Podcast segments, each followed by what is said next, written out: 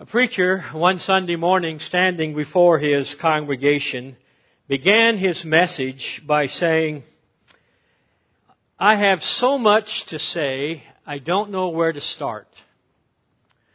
To which a comment from someone in the pew in the congregation said, why don't you stop, start somewhere near the end?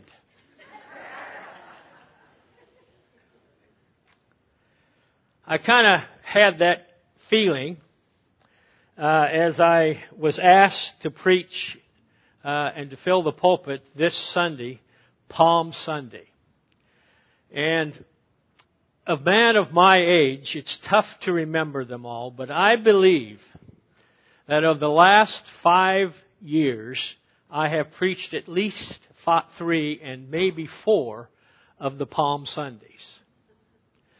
So you know, what new uh, do I have uh, to uh, to share with you? And the Lord uh, laid it on my heart to uh, to start not near the end, but to start after Palm Sunday. We know the story of the triumphal entry into Jerusalem and and uh, and how Jesus was exalted and uh, and the palm branches and and things were were uh, uh, laid in his path as as he entered Jerusalem, riding on a donkey, and all of the great things that uh, that was in which he was exalted, and a portion of that was read earlier. But think about that as we look beyond Palm Sunday. If you were Jesus and you had recently raised Lazarus from the dead, and then had, been, had welcomed, was welcomed by the throngs of people in Jerusalem, how would you have spent your next day or two? I don't know about you, but I probably would have spent the next couple of days reliving the rush of those experiences. You know, we, uh, I think we could find ourselves saying something like, did you see the look on the faces of those Pharisees? Could you believe how many people were on the road? Did, did you hear what the one lady shouted? Did you see that child uh, that came to greet me? Did you see the tears in the eyes of that man?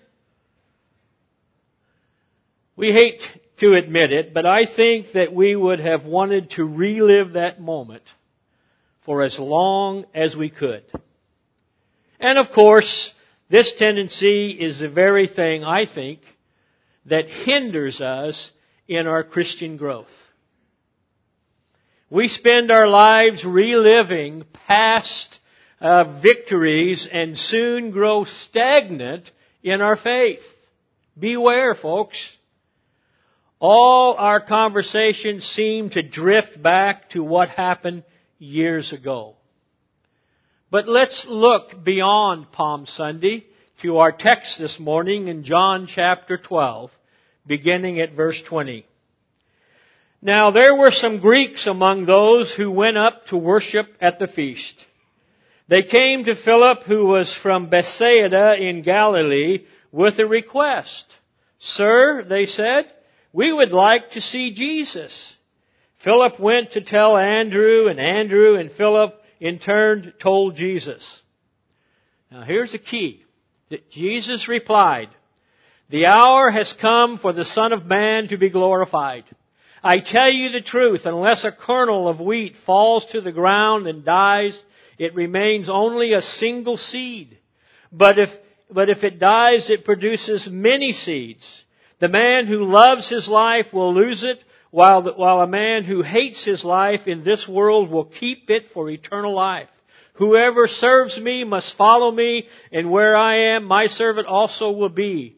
My Father will honor the one who serves me. Now my heart is troubled. And what shall I say? Father, save me from this hour? No, it was for this very reason I came to this hour. Father, glorify your name. Then a voice came from heaven. I have glorified it and will glorify it again. The crowd that was there uh, and heard it said it, it had thundered, and others said that an angel had spoken to him. Catch the story. The setting is soon after the triumphal entry. Possibly uh, this was the next day, a Monday. Perhaps it was after Jesus had gone into the temple and cast out the money changers from the courts of the Gentiles. Jesus was, was at the height of his popularity. Anticipation was in the air. Everyone could feel that something was going to happen. And as our text indicates, we are told that some Greeks, some non-Jewish men wanted to, wanted to meet Jesus. And these men were, were most likely, uh, uh, God-fearing, God-fearing people who, who, which means that they were interested, of course, in the Jewish faith. And in our text, it says that they come up to worship at the feast of the Passover. Perhaps uh, they turned to Philip because of his Greek name, them being Greeks, and uh, the fact that uh, Philip also was from Bethsaida, uh, an area that was known for more Greek culture. And these men wanted to see Jesus. Have uh, Have you ever asked someone, "Hey, could you introduce me to to so and so. Maybe you have asked someone to introduce you to a musician or maybe to a writer or to an athlete or to or to a uh, politician or to a pastor. I thought that was funnier than what it was. Or or uh, or some other person of influence. You, you, you get the idea. But perhaps it was someone you find yourself uh, strangely attracted to, or and when you when we ask for such an introduction, we are hoping to make a connection with that particular person, to perhaps gain a personal audience. And by being close to someone significant, it tends to help us feel more significant ourselves. It's possible that this was what the Greeks were looking for. Maybe they wanted to enter, extend an invitation for Jesus to come and speak in their hometown. Or maybe they saw the growing hatred of the Jewish leaders toward Jesus and thought they might offer him an escape. Or maybe they wanted a chance to ask Jesus their questions about the life he talked about. We just don't know what they wanted. It just says they wanted to meet him. Philip probably wasn't uh, too sure about whether he should bring these men to Jesus or not. Jesus uh, was a busy guy, after all. It was it was Jesus who told the disciples that his job was primarily to go to the house of Israel. So Philip went and talked to Andrew. And after talking it over, they decided to bring the request to Jesus. And when Jesus, what Jesus says next seem, seems to have absolutely nothing to do with the request of the Greeks. Notice in verse beginning at 23, the hour has come for the Son of Man to be glorified. I tell you the truth, unless a kernel of wheat falls to the ground and dies, it remains only a single seed. If it dies, it produces many seeds. The man who loves his life will lose it, while the man who hates his life in this world will keep it for eternal life. And whoever serves me must follow me, and where I am, uh, my servant also will be. My Father will honor the one who serves me. So what's going on here? Is Jesus saying, I don't have time to meet you, these guys? Or is he saying, the very fact that the Gentiles are coming to me indicates the fulfillment of my mission is at hand. Jesus began his life, remember, with Gentiles coming to see him. The wise men, you remember? The Magi? And now perhaps the visit of these Greeks sig- signal the end of his life. It also possible that in the request of the Gentiles, Jesus is seeing the fulfillment of his purpose in life. Because his goal was to draw all men, Jews and Greeks, you know, to salvation. And now the Gentiles were seeking the life that he had to give. Perhaps he, Jesus was saying, if you want to really, really see me, hang around for a few days because then you will really see who I am. I don't know for sure what Jesus was thinking. I don't know if the Gentiles ever got to meet him. But however, what we do learn is that Jesus was looking beyond the present circumstances, you know, to something that was greater. I see three lessons in Jesus' words and His actions beyond Palm Sunday. First lesson is that Jesus lived beyond the moment. The praises of the crowd is, is intoxicating. It is uh, incredible to me that Jesus was, was not at all distracted by the hoopla that surrounding his entry into Jerusalem. Jesus knew exactly why he was there. His mission was clear in his mind. Get this folks, he was looking beyond the crowds to the cross. Do you, do you see how different this is from our lives? Do you ever feel like life is out of control? That there is so many things going on, so many responsibilities to fulfill, so many experiences to have that we sometimes feel that we have that we are being uh, helplessly swept through life by, by a current that is beyond our control. There is this constant need to do as much as we can lest we miss something. We are so busy living for the moment that we cannot see beyond today. And this happens to people of faith as well. We have meetings to attend, we have jobs to do, we have information to master, we have uh, lessons to absorb, we have so much more.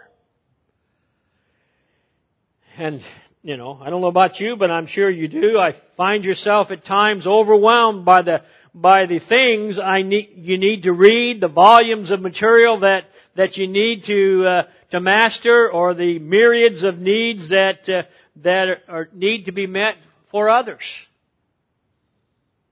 We just feel piled on. And as you discuss spiritual things with people around you, you find that there are people from all kinds of backgrounds and, and, and beliefs. And we find ourselves torn. We find ourselves confused. We find ourselves exhausted. And we end up with some kind of hybrid God that we sense isn't real, but it's all we have. I think Jesus knew what his mission was. His purpose was to give his life as a sacrifice for our redemption, a sacrifice for sin. He knew that this, his job, was an act that would change the world. And nothing, absolutely nothing, was going to distract him. Not even the crowds cheering for him. But I ask you this morning, what is our thing? What is it that we are supposed to be doing? There's a big uh, There's, that's a pretty big question, don't you think?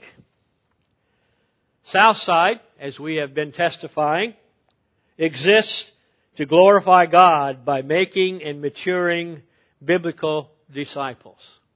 It's not only the existence, the purpose for Southside, but it's also the purpose for you and I as individual believers. The Bible tells us that we are to love the Lord our God with all of our heart, our soul, our mind, our strength, and we are also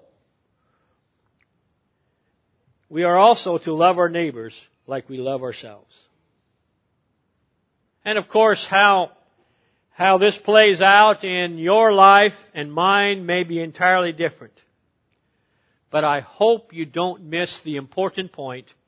Our chief goal in life is not to make a name for ourselves. It is not to amass more stuff than the other guy.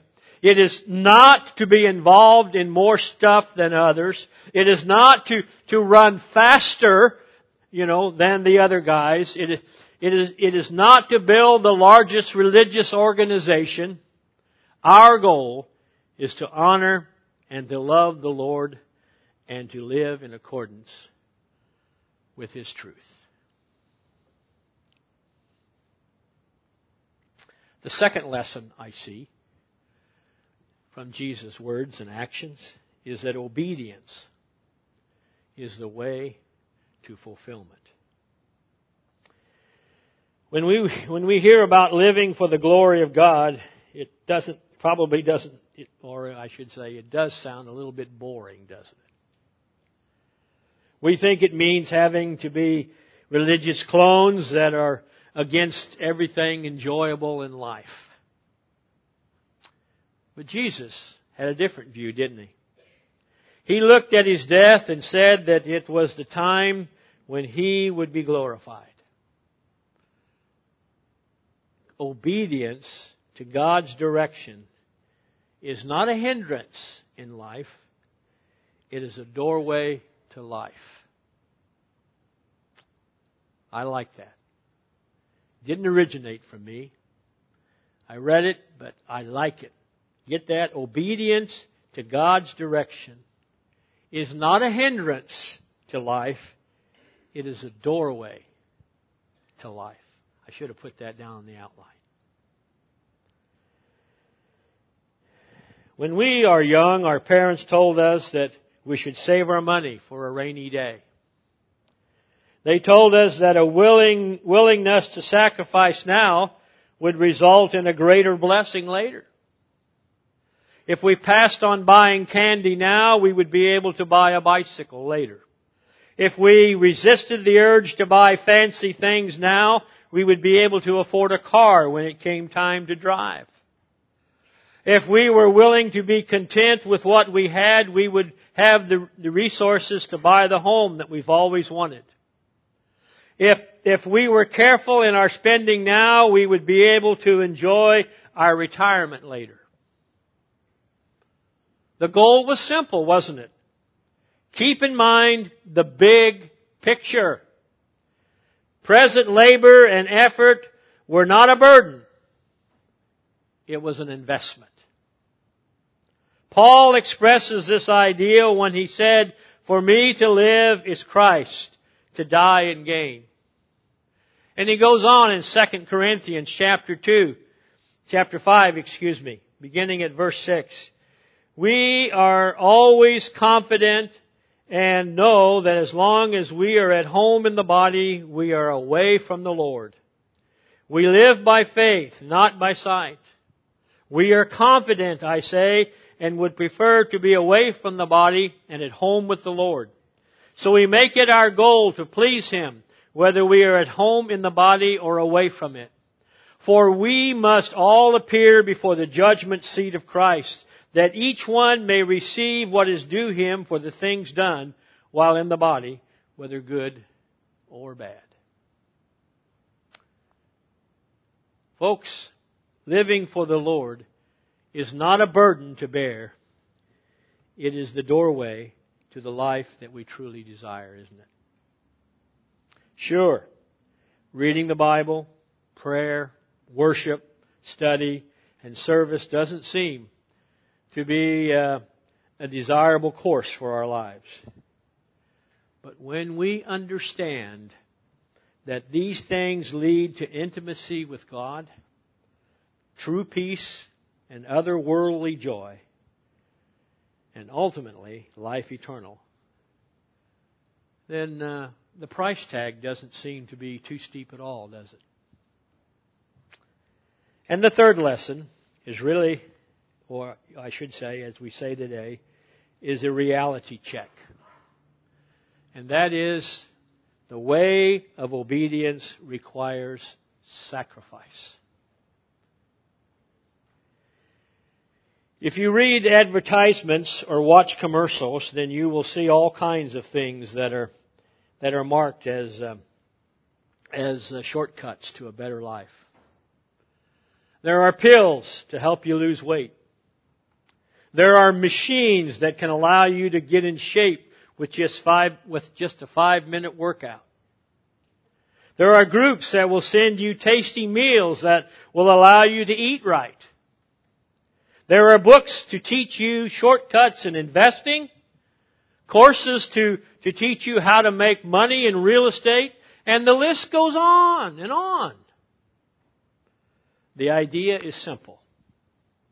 There is an easier way. But I think Jesus seems to say that there is no shortcuts to serving the Lord. It is an all or nothing proposition. That you must follow Him with everything you have, or you will not really follow Him at all. Verses 24 and 26 of our text. I tell you the truth, unless a kernel of wheat falls to the ground and dies, it remains only a simple seed. If it, but if it dies, it produces many seeds. The man who loves his life will lose it, while the man who hates his life in this world will keep it for eternal life. Whoever serves me must follow me, and where I am, my servant also will be. My Father will honor the one who serves me. As I understand it, there are three different uses for the kernel of wheat. It can be stored and it can be sold on the market. It can be ground up and eaten. Or it can be buried in the ground to await a future harvest. And the farmer takes some of these kernels and buries them in the ground and they put aside the present use they could make of their profits and they invest in a future, a future day. And so it will be with our human lives. We cannot consume our lives in our own present gratification and profit. Or, uh, you know, we can't do that. Or nor can we put aside the present enjoyments and profits. You know, we can do that and devote ourselves to live to the, to the Lord in the confidence of a great harvest. For Jesus said, if anyone would come after me, he must deny himself and take up his cross daily and follow me. For whoever wants to save his life will lose it, but whoever loses his life for me will save it. And this taking up uh, of our cross is not just bearing under the, you know, our burdens. It is a willingness to follow Jesus all the way. All the way. To deny ourselves means to put God's desire above ourselves. This means that there will be times when doing what God wants won't be a convenient option. At times, it will call us to sacrifice some other things that we might not like to do. We are to do so because you and I see the bigger picture. we understand that the present sacrifice is an investment in a future blessing. You know, what would have happened if Jesus had clung to the spotlight of the moment? What if he had given in to the city crowd cries of the of the uh, of the uh, city group, the crowds, and sought for himself an earthly kingdom? No doubt Jesus may have enjoyed a period of status in the world, but we would be lost forever. Jesus made the impact in the world that, that he did because he was willing to follow the Lord's plans. He was willing to take the road less traveled. And because of this fact, as we read in our text, every knee shall bow and every tongue confess that Jesus Christ is Lord. Here it is, folks. Every day, moment by moment, we are left with a decision. Do I live for the moment or do I invest in the future harvest? I would like to, to pry just a little bit and ask you that is it possible that there is something that God wants you to do right now? Maybe He wants you to care for someone who is hurting even though it will be inconvenient. Maybe He wants you to teach a class even though it is outside your comfort zone. Maybe He is asking you to serve in a ministry in some capacity that it will involve some of your precious free time. Perhaps God is asking you to get free of some commitments so that you can be committed to what is better. Perhaps God is simply asking you to make time for Him in daily study of the Bible, daily prayer, and weekly worship. Oh yeah. We all. You all have other things to do. But the question is, do you really have better things to do? There is no promise that following the way of Christ will be easy. Only, you know, only the promise that it will be worth it all in the end. So we are left with a choice.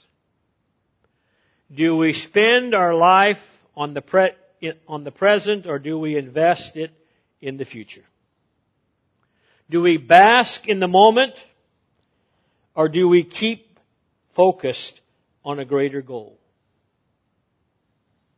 Praise God, Jesus made his choice. Made his choice well.